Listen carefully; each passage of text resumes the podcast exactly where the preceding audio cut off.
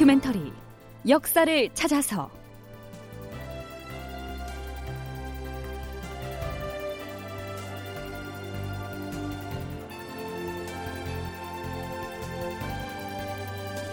제 813편 400여 척을 격파한 부산포 해전.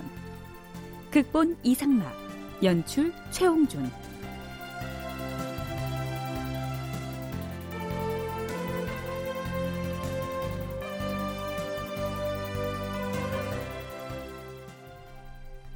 여러분 안녕하십니까? 역사를 찾아서의 김석환입니다.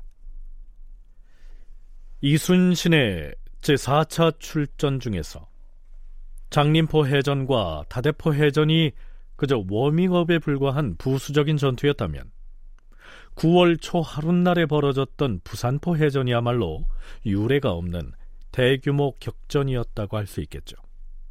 하지만 말이 해전이지 한산도 해전 때처럼 해상에서 싸웠던 것은 아니었습니다. 조선 수군은 바다에서 해안에 정박해 있는 일본 군선을 공격하고 일본군은 육지에서 조선의 수군을 향해서 조총 등으로 공격을 퍼붓는 그런 양상이었습니다. 그런데요, 부산포 전투에서는 예전과는 달리 육지에서 바다를 향해 가해오는 일본군의 공격이 그 규모도 훨씬 컸을 뿐 아니라 또한 비교할 수 없을 만큼 격렬했습니다. 그리고 언덕 위에서 일본군이 쏘아 날린 것은 조총만이 아니었습니다. 그 내용을 소개하기 전에 우선 편전이 무엇이고 철환이 무엇인지 그 뜻을 새겨둘 필요가 있습니다. 편전은 화살의 한 종류다. 그러나 보통의 화살보다 그 길이가 절반 정도로 짧다. 그래서 애기살이라고도 불린다. 작고 가볍기 때문에 사정거리가 길고 속력이 빠르다. 보통의 화살의 유효 사정거리는 150m 가량인데 편전의 유효 사정거리는 300여 미터나 되었다. 편전은 일반 화살에 비해 더욱 위력적이어서 같은 조건에서 화살을 관역에 쏘았을 때 일반 화살보다 더 깊이 박힌다. 편전이 그렇고요. 그 밖에도 부산 전투에서는 철환이 등장하는데요. 이 철환은 포에다 장전을 해서 목표물을 향해 쏘아 날리는 쇳덩어리라고 이해하면 되겠습니다. 장군! 왜 저기 언덕 위에서 편전을 쏘아내고 있습니다! 어? 이거, 이, 이건 또 뭐야? 장군! 외놈들이 이번엔 날리고 있습니다! 이놈들을 만만하게 대해서는 안 되겠구나. 궁사들은 활을 쏘고 보스들은 철화를 쏘아 날려라! 총통을 모두 가동하여 적을 공격하라!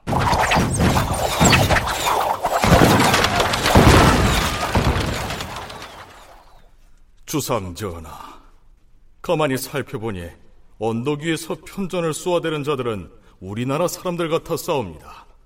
화살도 우리의 것이 틀림없어 싸웁니다. 그들은 덩어리가 큰 철안을 쏘아 날리기도 했는데 그 크기가 모가만이나 했사옵니다. 외적의 공격에 우리 병졸들이 죽거나 다치자 여러 장수들이 더욱 격분하여 죽음을 무릅쓰고 돌진하여 싸워 싸웁니다. 이때뿐만이 아니라 그 이전의 해전에서도 일본군에게 포로로 잡힌 조선 사람들이 아군을 향해서 활을 쏘았던 사례는 자주 발견됩니다. 유례 없이 많은 일본의 군선들을 쳐부수기는 했지만 배를 버리고 육지로 올라가서 포진하고 있는 이 일본군을 섬멸하는 것은 수군의 힘만으로는 가능한 일이 아니었지요.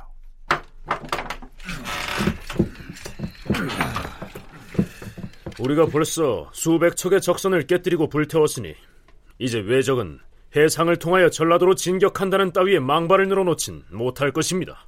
한산도 대첩 이후에 외국의 풍신수기를 명하기를 조선 수군이 공격해오면 맞서 싸우지 말고 피해라. 이렇게 명을 내렸다고 합니다. 오호. 그래서 우리 함선을 발견하기만 하면 육지로 도망을 쳤군요. 그런데 싸움을 여기서 그만둘 순 없지 않습니까? 그럼 어찌하면 좋겠습니까? 부산포로 상륙해서 육지에 운거하고 있는 왜적들을 모조리 소탕을 해야지요. 지금 육지의 왜적들은 어디에서 어떻게 친을 치고 있습니까? 우리가 함선을 쳐부수자 도망친 왜적들이 보산 진성 안으로 모여들었습니다. 거기서 전에 관리들이 살던 관사들을 전부 헐어버리고 흙집을 만들어서 도굴로 삼은 호수가 무려 100여 호나 된다고 합니다.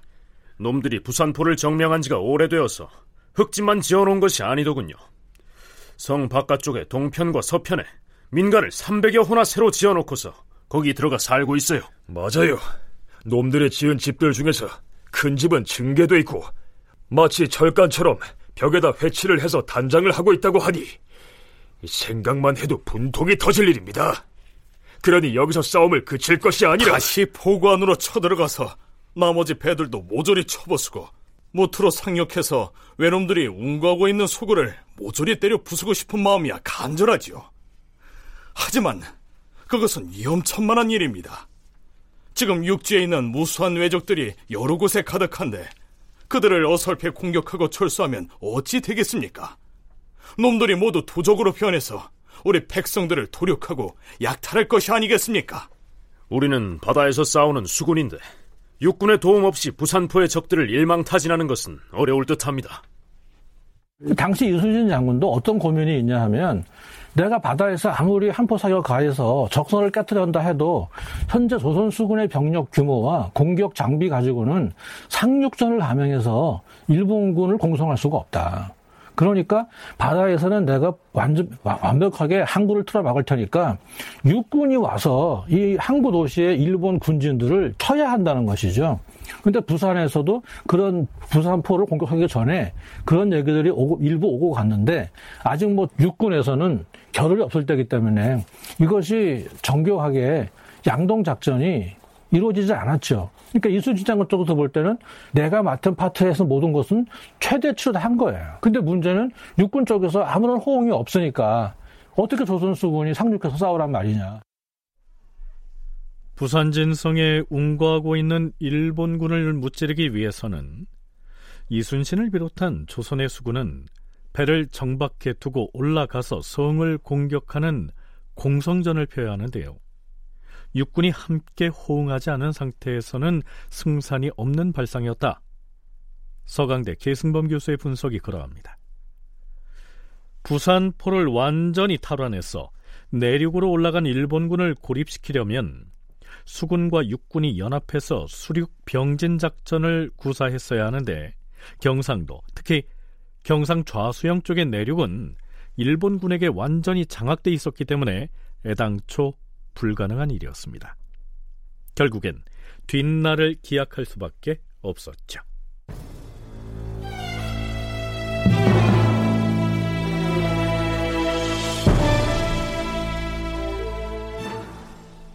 부산포 전투를 마무리할 즈음 따라오너라 장군 저는 사량도 권관 이연염입니다 네 참고로 이 사량도는 지금의 경상남도 통영시 사량면에 속한 작은 섬이고요.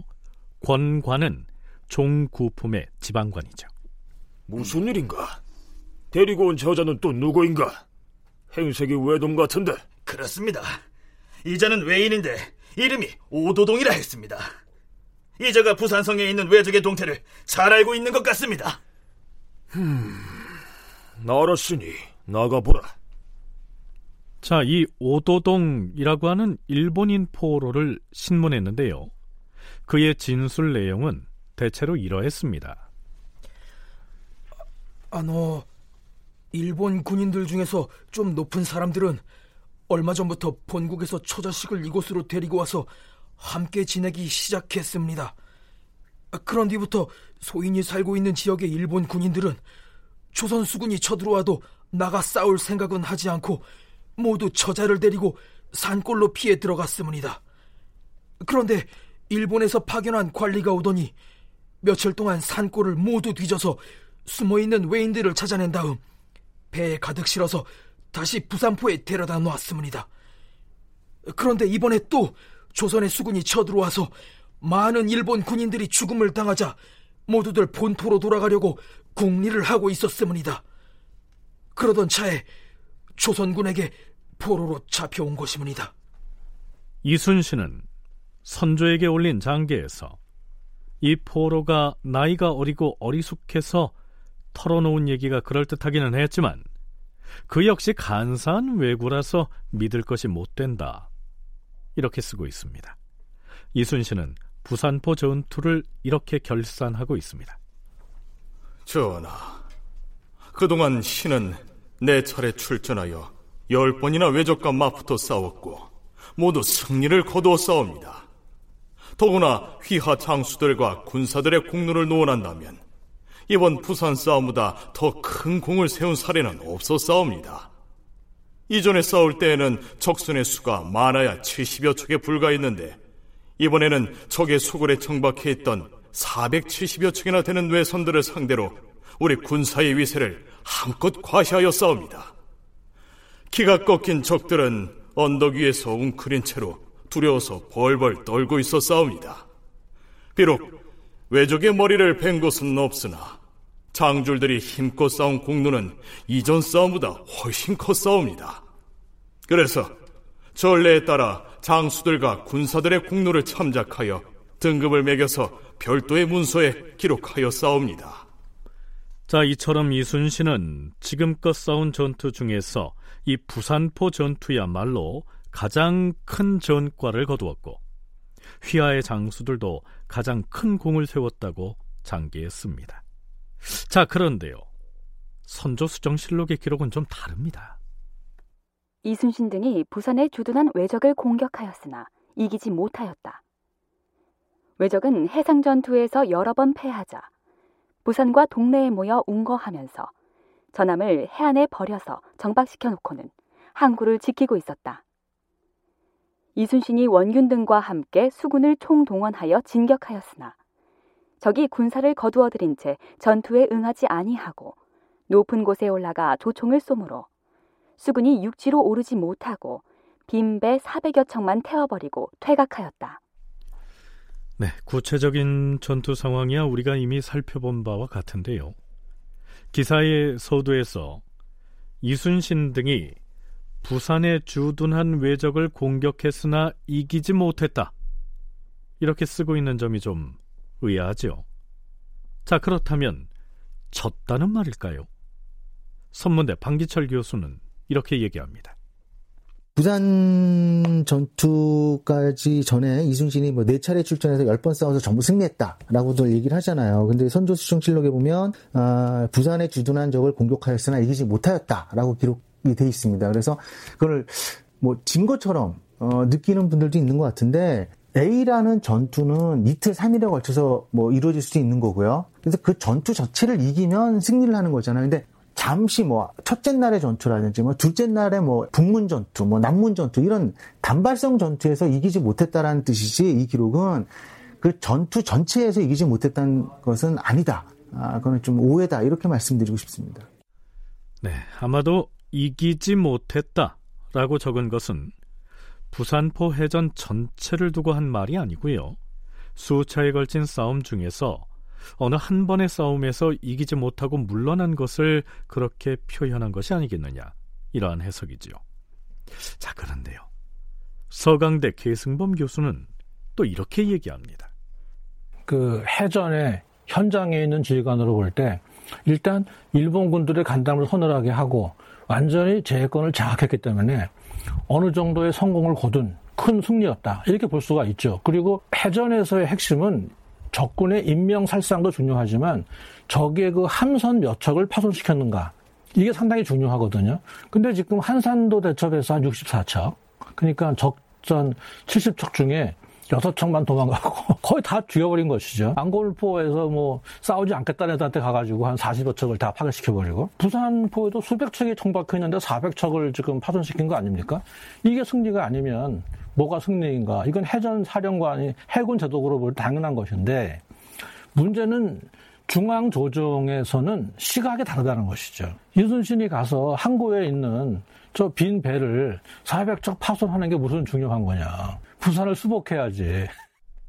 선조수정실록의 기사 말미에 적이 군사를 거두어들인 채 전투에 응하지 아니하고 높은 곳에 올라가 조총을 쏘기만 하므로 우리 수군이 육지로 오르지 못하고 빈 배 400여 척만 태워버리고 퇴각하였다. 자, 이렇게 기술돼 있는 것으로 봐서 당시에 중앙조정이나 혹은 수정실록을 기술했던 사관은 부산포 해전을 이기지 못한 싸움으로 평가했던 것 같습니다. 달리 말하면 전투에서 이겼다고 보고하려면 이순신 등의 수군이 육상 전투까지 펼쳐서 부산을 아예 수복을 해서 일본군을 고립시켰어야 했다. 아마도 이런 인식이 작용했던 모양이죠.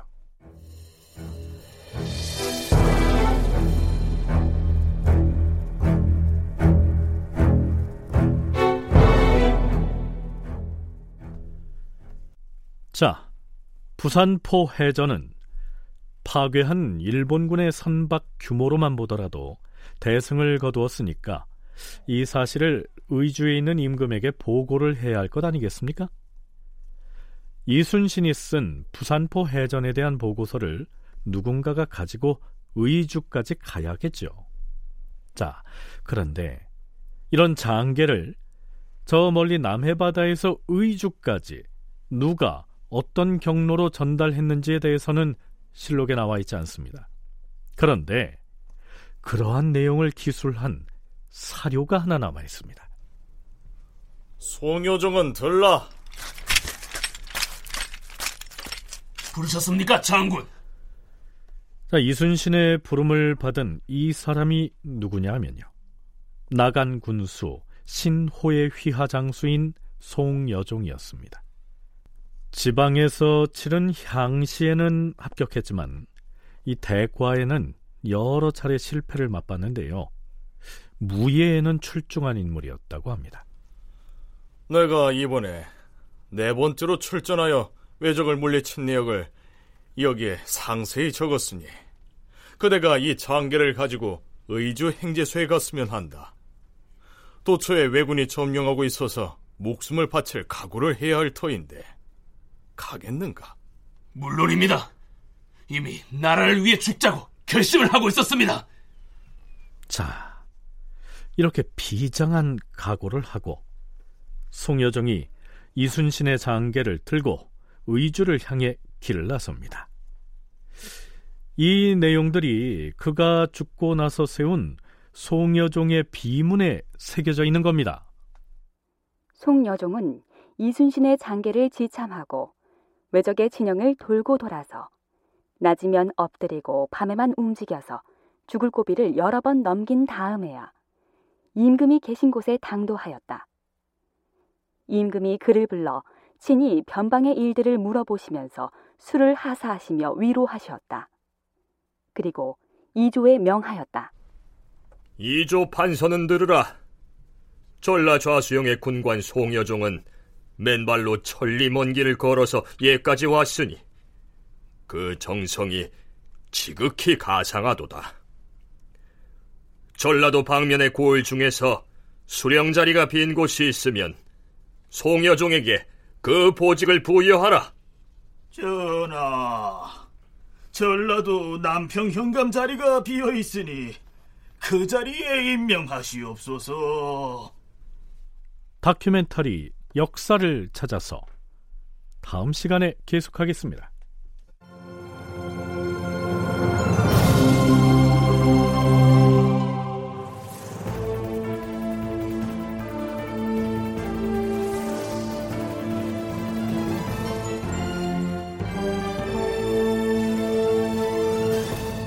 다큐멘터리 역사를 찾아서 제 813편 400여 척을 격파한 부산포 해전 이상락극본 최용준 연출로 보내드렸습니다.